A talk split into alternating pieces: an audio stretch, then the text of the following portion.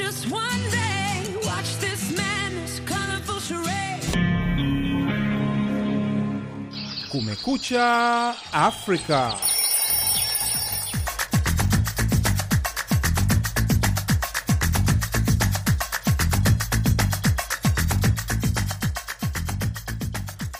Hujambo mpenzi msikilizaji, popote unapotusikiliza. Hii ni Kumekucha Afrika kutoka idhaa ya Kiswahili ya Sauti ya Amerika, Washington DC.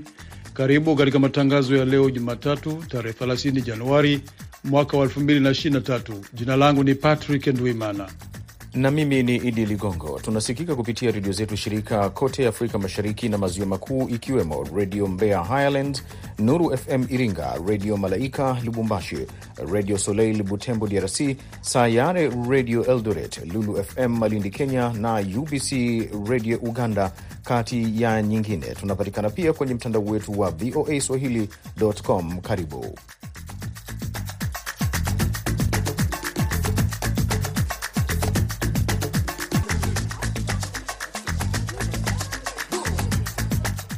Katika ripoti zetu leo, baadhi ya Watanzania wanaoishi nchini Afrika Kusini wameulalamikia ubalozi wao uliopo nchini humo kushindwa kuingilia kati matatizo na changamoto mbalimbali wanazokutana nazo. Familia zinalia, zinalalamika, serikali inaliona na hamna msaada. Tungetaka kuona kwamba vyombo vyetu vya habari vinakaza sauti. Katika taarifa nyingine, waasi wanaodhaniwa kuwa wa kundi la ADF lenye uhusiano na kundi la kigaidi la Islamic State wameua watu kumi na watano Jumapili katika msururu wa mashambulizi kwenye vijiji tofauti huko mashariki mwa Jamhuri ya Kidemokrasia ya Kongo. Ni baadhi ya vidokezo vya ripoti utakazosikia katika matangazo haya yanayodumu nusu saa, lakini kwanza anamkaribisha Idi Ligongo akusomea habari za dunia.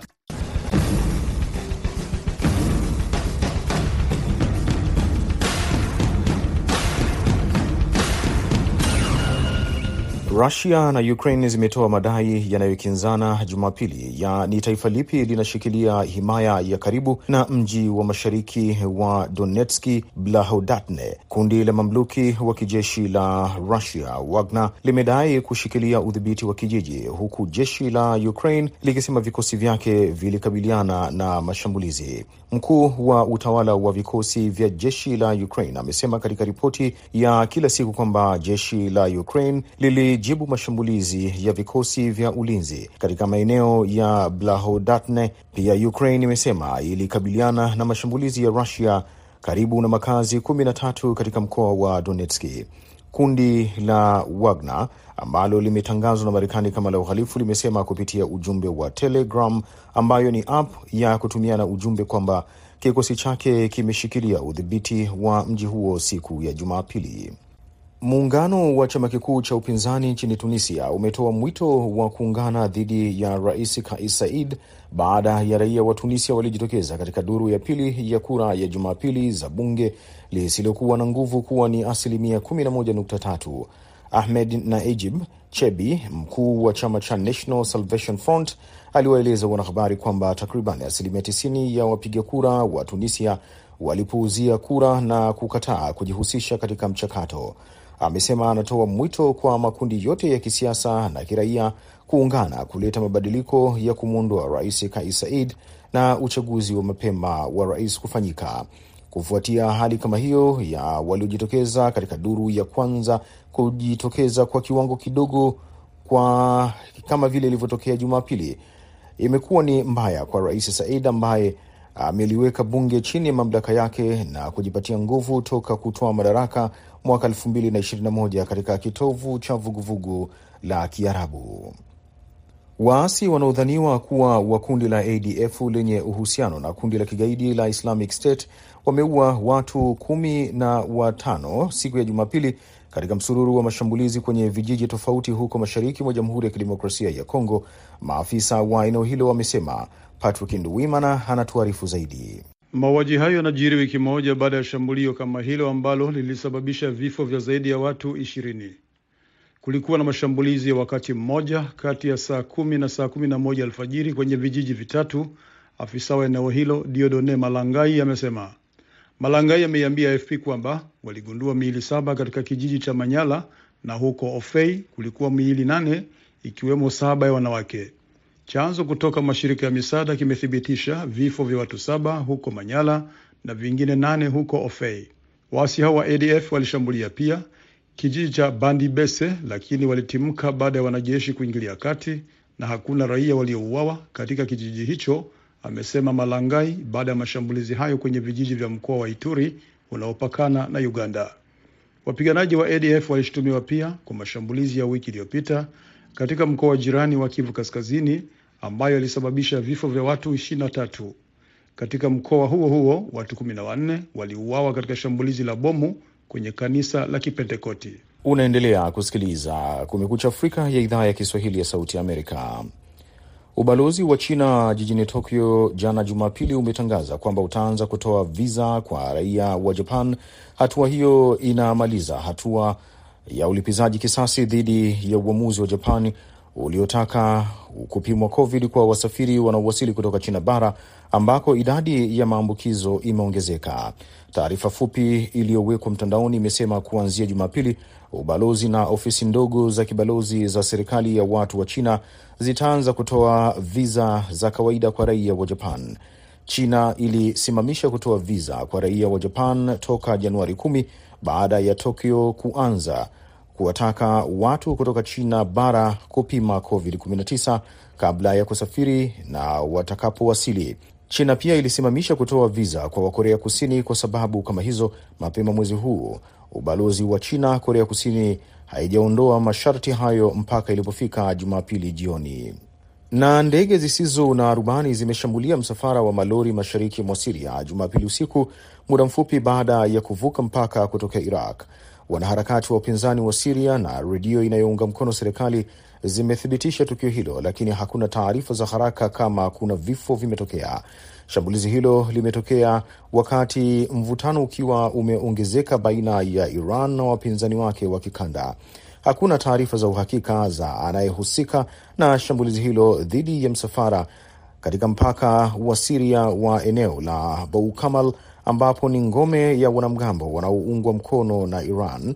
Kundi la uangalizi wa haki za binadamu nchini Siria lenye makazi yake Uingereza limesema ndege isiyo na rubani ambayo imeonekana kuwa imetokea katika muungano unaoongozwa na Marekani, likiongeza kwamba ililenga malori sita yenye majokofu.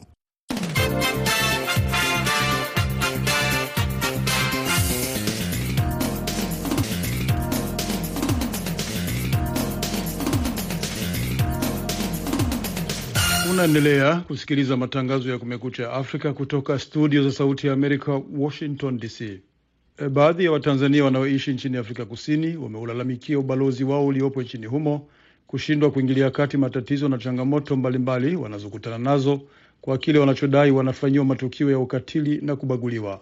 Wamemtaka balozi wa nchi yao kuwa na uratibu wa kukutana nao mara kwa mara ili aweze kufahamu matatizo yao.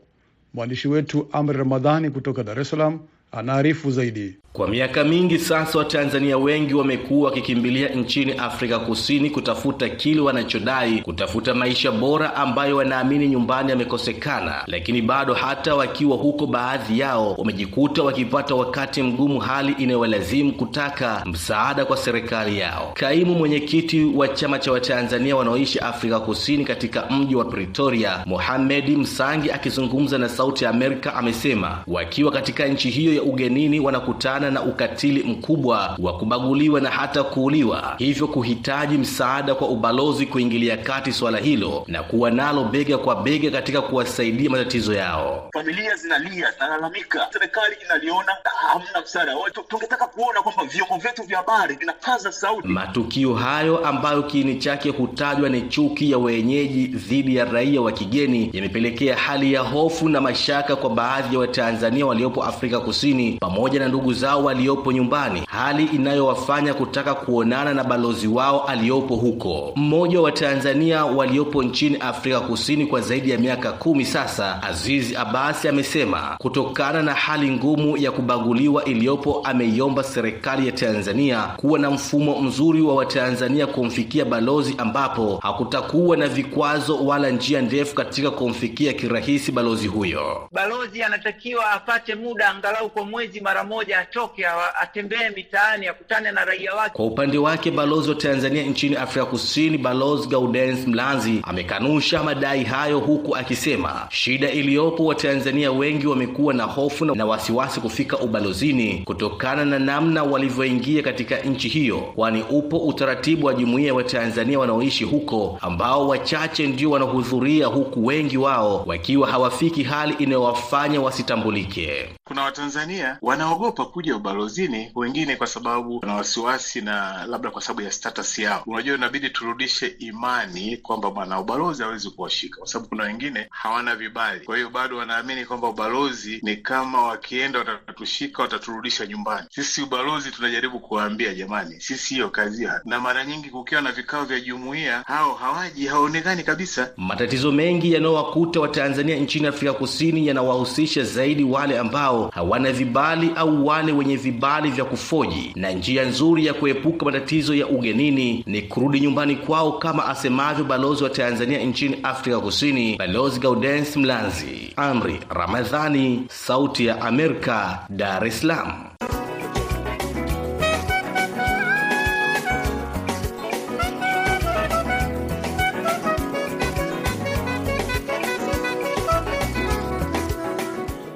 Unaendelea kusikiliza Kumekucha Afrika. Idi Ligongo anaendelea kukusomea habari zaidi za dunia.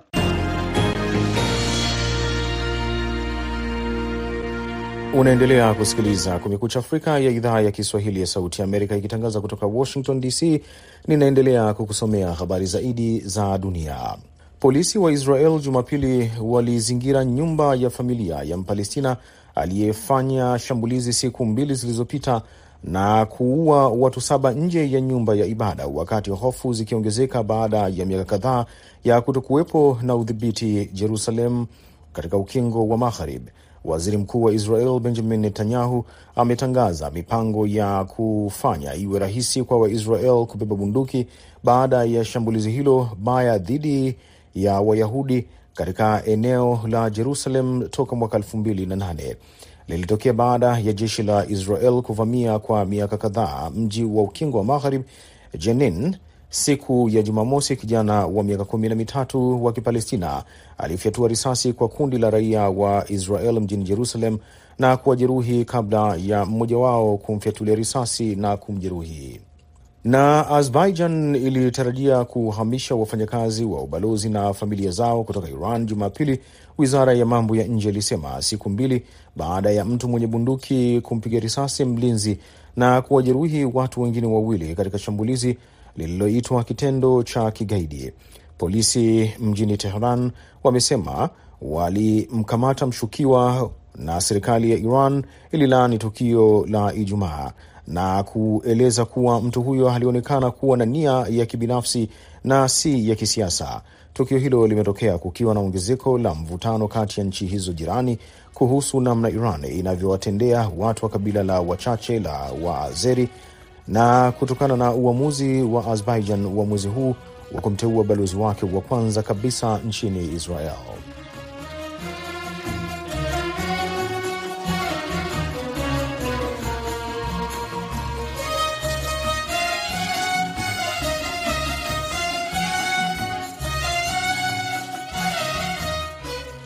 Unasikiliza matangazo ya Kumekucha Afrika kutoka Washington DC. Kiongozi wa kanisa Katoliki Papa Francis kesho Jumanne anaanza ziara katika mataifa mawili ya Afrika yanayokumbwa na mizozo ya muda mrefu, DRC na Sudani Kusini, mizozo ambayo imepelekea mamilioni ya wakimbizi na watu wasiokuwa na makazi kukabiliwa na njaa.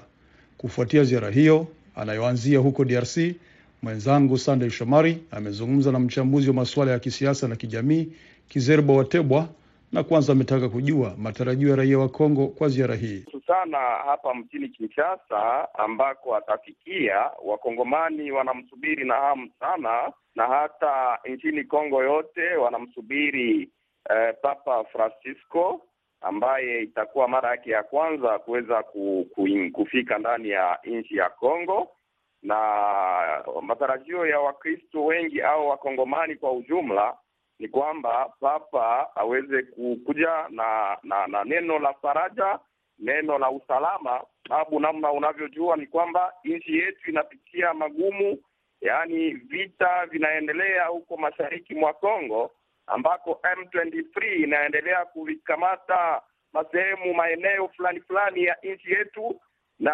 hapo wakongomani wengi wanatarajia na wanangoja, wanasubiri papa aweze kuja na neno la faraja, neno la salama, kama ingewezekana hata aweze kuwaambia hao M23 warudi mahali ambapo walikotoka ili uh, tuone namna gani usalama unakuwa ndani ya nchi yetu. Lakini pia tunafahamu uchaguzi unakaribia Kongo, na pengine kwa ujio wake, pengine nini ambacho eh, kitatarajiwa hapa na athari gani pengine itaingia eh, katika maandalizi ya uchaguzi nchini humo? Uh, uchaguzi unaandaliwa kufanyika mwaka huu wa elfu mbili ishirini na tatu na kinachotarajiwa ni kwamba papa aweze kuwaambia wale ambao wanakuwa kwa tume huru la uchaguzi na wote ambao wanaandaliza uh, machaguzi haya ili uchaguzi utakaofanyika uwe wa kweli na usiweze kuwa wa kuweza kuwaacha wengine wakongomani wasiweze kugombea lakini uwe uta, utakaowahusisha wakongomani wote ili wakongomani wajichagulie viongozi ambao wanawataka, isiwe kama hapo awali ambako wakongomani nyuma ya uchaguzi walikuwa wakisema huyu si ambaye tulimchagua, lakini ndiye amewekwa hapo, lakini iwe yule ambaye wamechagua mwenyewe ndiye ambaye atawale na hata uchaguzi uweze kuenda hata ngazi za chini, ili wakongomani waweze kuchaguliwa, waweze kuchagulia wale wamea wa, wa, wa miji, ili waweze kuwa na nini watasema kwa raia, kwa sababu leo ambao wanakuwa tunaita ambao wanakuwa redevable au wanakuwa na shurti za kurudi na kutoa ripoti kwa wakongomani ni wale wabunge tu ambao wamechaguliwa la, il, lakini hata ndani ya masekta lazima tuwe na watu ambao wamechaguliwa ili nchi iweze kuendelea na kujidevelop kuanzia mwanzo wa, wa, kuanzia chini hadi kufika juu. Ni Kizerbo Watebwa akizungumza na Sauti ya Amerika kutoka Kinshasa.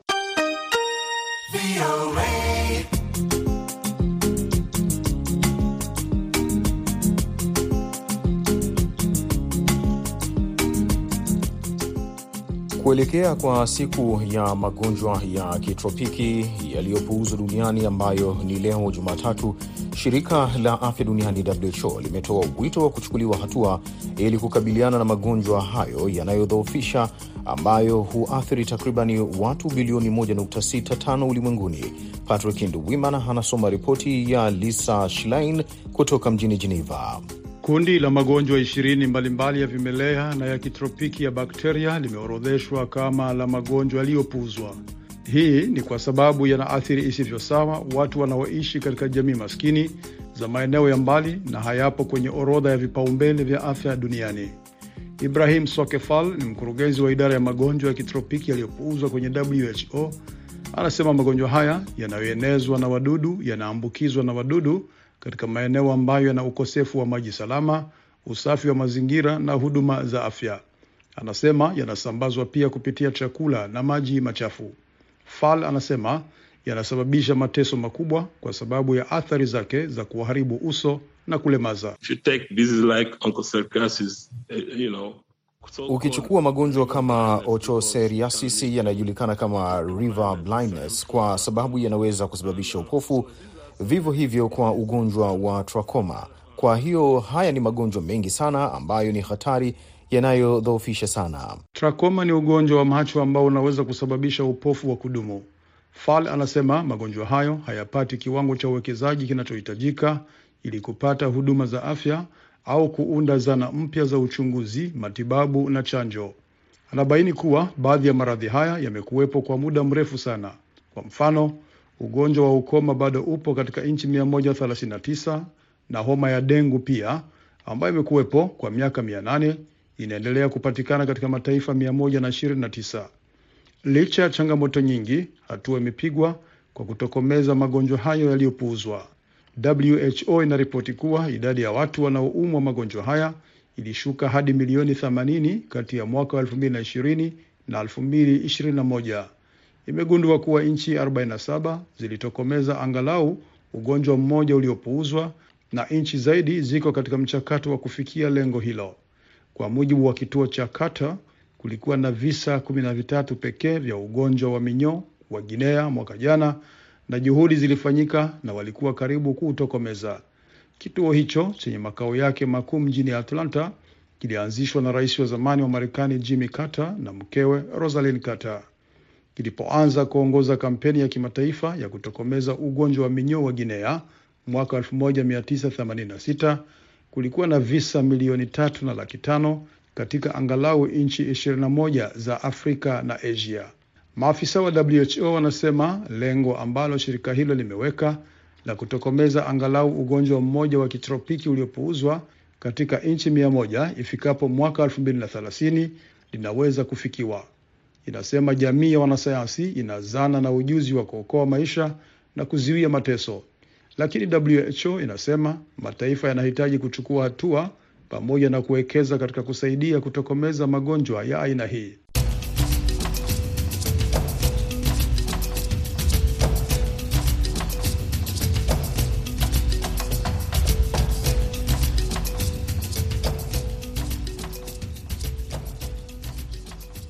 Jamii na maendeleo hii leo inatupeleka nchini Jamhuri ya Kidemokrasia ya Kongo, ambapo mwandishi wetu wa Bukavu Mitima de la Chance ameangazia hali ya uchafu na takataka katika mji huo wenye wakazi milioni mbili, ila kwa sasa hauna sehemu ya kuhifadhi takataka licha ya ahadi nyingi za mamlaka. Katika maeneo kadhaa ya mji wa Bukavu, uchafu na takataka za kila aina unaonekana wazi licha ya juhudi za wakazi wanaojitahidi kila mara kufanya kazi za usafi maarufu hapa. Kazi hizo za usafi zinaitwa salongo, yaani kazi za uzalendo bila kutarajia mshahara.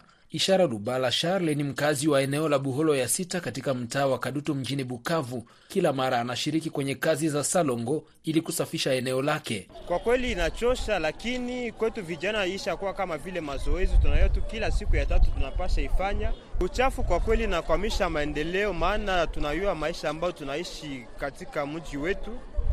E, uchafu unaleta ugonjwa. Ugonjwa ikikuya, pesa ambayo ingesaidia jamaa mwingine mambo kulipa masomo itaenda ku, ku hospitali tayari.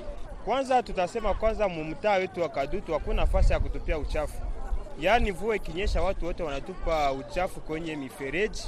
Sasa wakati zinatupiwa mfereji, zitafika wakati moja zitaenda zikusanyisha fasi moya na wakati watatosha uchafu watatia tu pembeni ya barabara, lakini hakuna shirika zile zitakuwa tosha uchafu. Prince Kalumuna ni mkazi wa eneo la Quartier Latin katika mtaa wa Ibanda hapa hapa mjini Bukavu. Anahisi ni kana kwamba uchafu umegeuka kuwa tabia ya baadhi ya watu wa Bukavu wanaosambaza uchafu popote kila mara bila kujali. Make ni kitu tushazoea kwanza uchafu. Wenaishi ndesipenda kwangu kusikue uchafu. Memvula kidogo ikanyesha buchafu banamwanga yu nakuya kuta buchafu na yala pale, utakuwa oblige na wewe uisafishe na wewe utie tena tena mfereji na mimi vinaenda vile, unashushia mwingine wa chini, utakuwa hukutaka uchafu me uchafu na kukuta pale, na mwingine nayo vya mwingine mwingine nayo vya mwingine, unakuya kuta uchafu ni, ni bugonjwa nyesha tuingia mwe ya uchafu ili kujaribu kupunguza kusambazwa kwa takataka. Mkazi huyu wa kata ya Panzi mjini Bukavu, Antonia Chancelin, ameamua kutelemshia taka za nyumbani mwake ndani ya mfereji unaopeleka hadi ndani ya mto Ruzizi bila kujali uchafuzi wa mazingira ya mto huo unaotenganisha nchi za Jamhuri ya Kidemokrasia ya Kongo na Rwanda. Antonia Chancelin anaeleza: kwetu natesa hii, ukiniambia twende nikuonesha, utakuta kwetu kuko saki, tunatia kama buchafu, tunaenda natia buchafu ikiala tunashusha tu, tuko kulimanga kule chini, tunaenda shusha mumfereji sasa ya kabambi kwenye hakuko batu tunadubulia kule, linashuka mpaka Muruzizi. Naoshi yetu nawaza haiharibu juu inaingia direktima mule Muruzizi. Muruzizi hamuna watu, ni samaki zitavikula. Hadi sasa mji wa Bukavu wenye wakazi yapata milioni mbili hauna jalala. Mamlaka ya serikali imesaini makubaliano kadhaa na baadhi ya mashirika yanayopitapita mitaani ili kukusanya takataka na kuzipeleka mbali katika mashamba vijijini, ila inavyoonekana hadi sasa baadhi ya wakazi pia wanalalamikia hali duni ya maisha, wakisema wanashindwa kulipa mashirika hayo. Amani Safari ni mkazi wa Kanzair mtaani Kadutu. tunalemeana huko posibilite tulikuwa nasema tunawezi kuwa nafanya tatu dola tatu tatu kwa kila mkaaji, tukashindwa kabisa. Sasa njo tuko naomba wakuu ya jimbo. Eh, watuoneshe yalala fasi ya kuwa natia buchafu. Wakati ya Mubutu balikuwa nalazimisha salongo. Me, kwa hii siku salongo ishakuwa iko saa ni asambla. Hivi karibuni rais wa Jamhuri ya Kidemokrasia ya Kongo Felix Tshisekedi ametaja viongozi wapya katika miji na mitaa ya Kongo ukiwemo mji wa Bukavu. Furaha Toto Safari Chimanuka ni naibu kiongozi wa mtaa wa Ibanda, anaahidi kulivalia njuga suala hili ajili ya maendeleo bora na sura nzuri ya mji wa Bukavu. Tuko tunatafuta fasi yenye tutaifanya kwa kutupa uchafu, kwa kusubiri kuko wao watu wenye wiko na, na, na mapartenaria na sisi wanaenda tupa ng'ambo ya kale kwenye kukofasi yenye mwingine yetu inatayarisha kwa kutupia uchafu pale. Njo tuko tunaomba wakaaji watuunge mkono, kwa sababu tuko tunatosha uchafu, unatosha uchafu sai kando kando ya balabala, magharibi unakuya unakutana iko pale. Tungiomba wakaaji watafute namna ya kutupa uchafu yao kukuya kuitia kubalabala huko. Hiyo makampani gisi nasema au watu iko na mapartnership na sisi na meri, wakaaji wajiabone ako wale watu wanapita uh, kila siku ama kila posho kuogota uchafu yao. Lakini hadi hapo juhudi za mamlaka kupata nafasi ya jalala ajili ya takataka za mji wa Bukavu hazijakamilika. Kwa fursa hii pia viongozi hao wapya wameahidi kulishughulikia suala hili la jalala. Mitima de la Chance, jamii na maendeleo, Bukavu.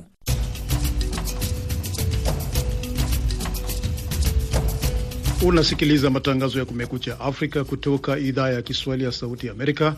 Matangazo haya yanasikika kupitia redio zetu shirika kote eneo zima la Afrika Mashariki na Maziwa Makuu na kwenye mtandao wetu wa www voa swahili.com. Pata mara moja burudani ya muziki.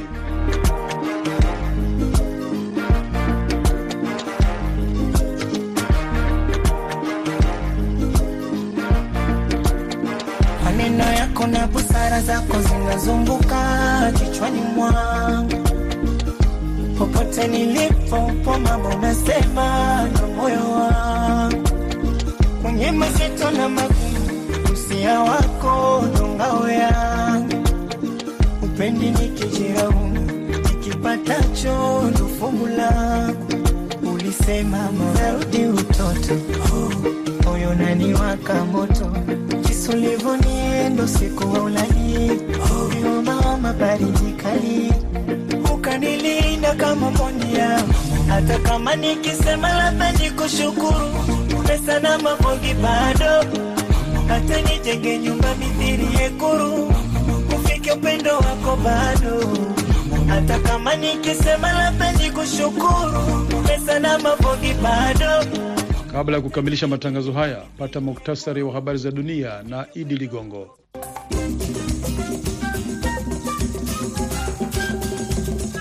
Rusia na Ukraine zimetoa madai yanayokinzana Jumapili ni taifa lipi linadhibiti eneo karibu na mji wa Blahudatne ulioko mashariki mwa mkoa wa Donetski. Muungano wa upinzani nchini Tunisia umetoa mwito wa kuungana dhidi ya rais Kais Saied baada ya raia wa Tunisia waliojitokeza katika duru ya pili ya kura Jumapili kwa bunge lisilokuwa na nguvu kwa asilimia 11.3. Ubalozi wa China jijini Tokyo jana Jumapili umetangaza kwamba utaanza kutoa viza kwa raia wa Japan. Hatua hiyo inamaliza hatua ambazo zilikuwa ni za ulipizaji kisasi dhidi ya uamuzi wa Japan uliotaka kupimwa COVID-19 kwa wasafiri wanaowasili kutoka China bara ambako idadi ya maambukizi inaongezeka. Ndege zisizo na rubani zimeshambulia msafara wa malori mashariki mwa Siria Jumapili usiku, muda mfupi baada ya kuvuka mpaka kutokea Iraq. Wanaharakati wa upinzani wa Siria na redio inayounga mkono serikali zimethibitisha tukio hilo, lakini hakuna taarifa za haraka kama kuna vifo vimetokea. Polisi wa Israel Jumapili walizingira nyumba ya familia ya Mpalestina aliyefyatua risasi katika shambulizi siku mbili zilizopita na kuua watu saba nje ya nyumba ya ibada, wakati hofu zikiongezeka baada ya miaka kadhaa ya kuto kuwepo uthabiti Jerusalem na ukingo wa Magharibi. Matangazo ya alfajiri kutoka idhaa ya Kiswahili ya Sauti ya Amerika yanakamilisha muda wake kwa leo. Kwa niaba ya wote walioshiriki kufanikisha matangazo haya, msimamizi alikuwa BMJ Muridhi, mwelekezi wetu Jumbe Hamza. Naitwa Patrick Nduimana, hewani nimeshirikiana na Idi Ligongo.